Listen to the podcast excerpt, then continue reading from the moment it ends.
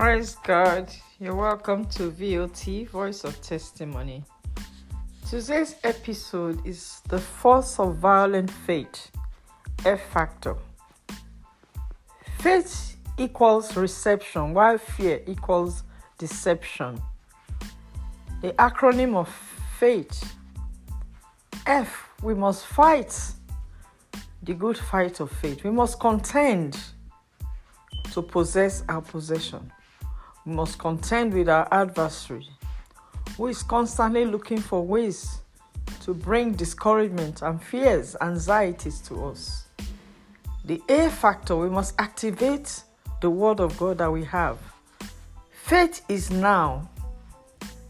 Everything that we're looking up to God for, there is always provision in the now. God will always want to do it as long as we believe Him. And that's why the Bible says, now faith. Faith is now. Yesterday's faith is good for yesterday, and today's faith requires today's force. I, we must be intentional and violent. When the Bible says in Matthew 11 12 that from the days of John the Baptist until this day, the kingdom of heaven suffers violence, and the violent take it by force. What that means is that the non violent may not take their blessing. I pray today that you will violently and forcefully claim all that the Lord has prepared for you in His storehouse. T, we must trust in the Lord totally.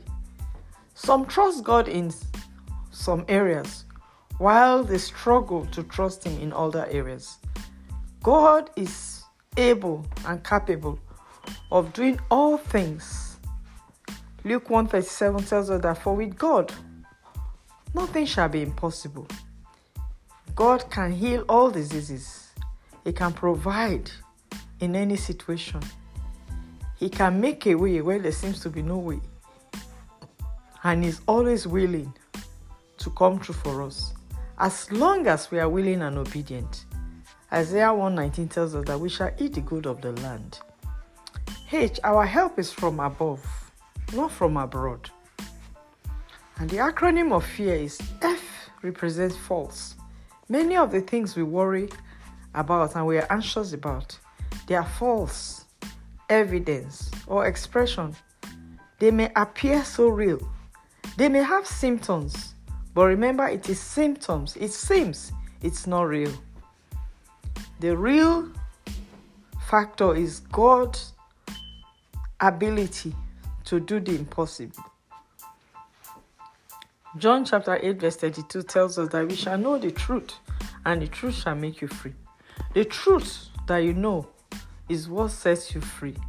And the truth of the Word of God is always supernatural, it supersedes the natural. The fact is just good for the moment, but the truth will always prevail over the facts.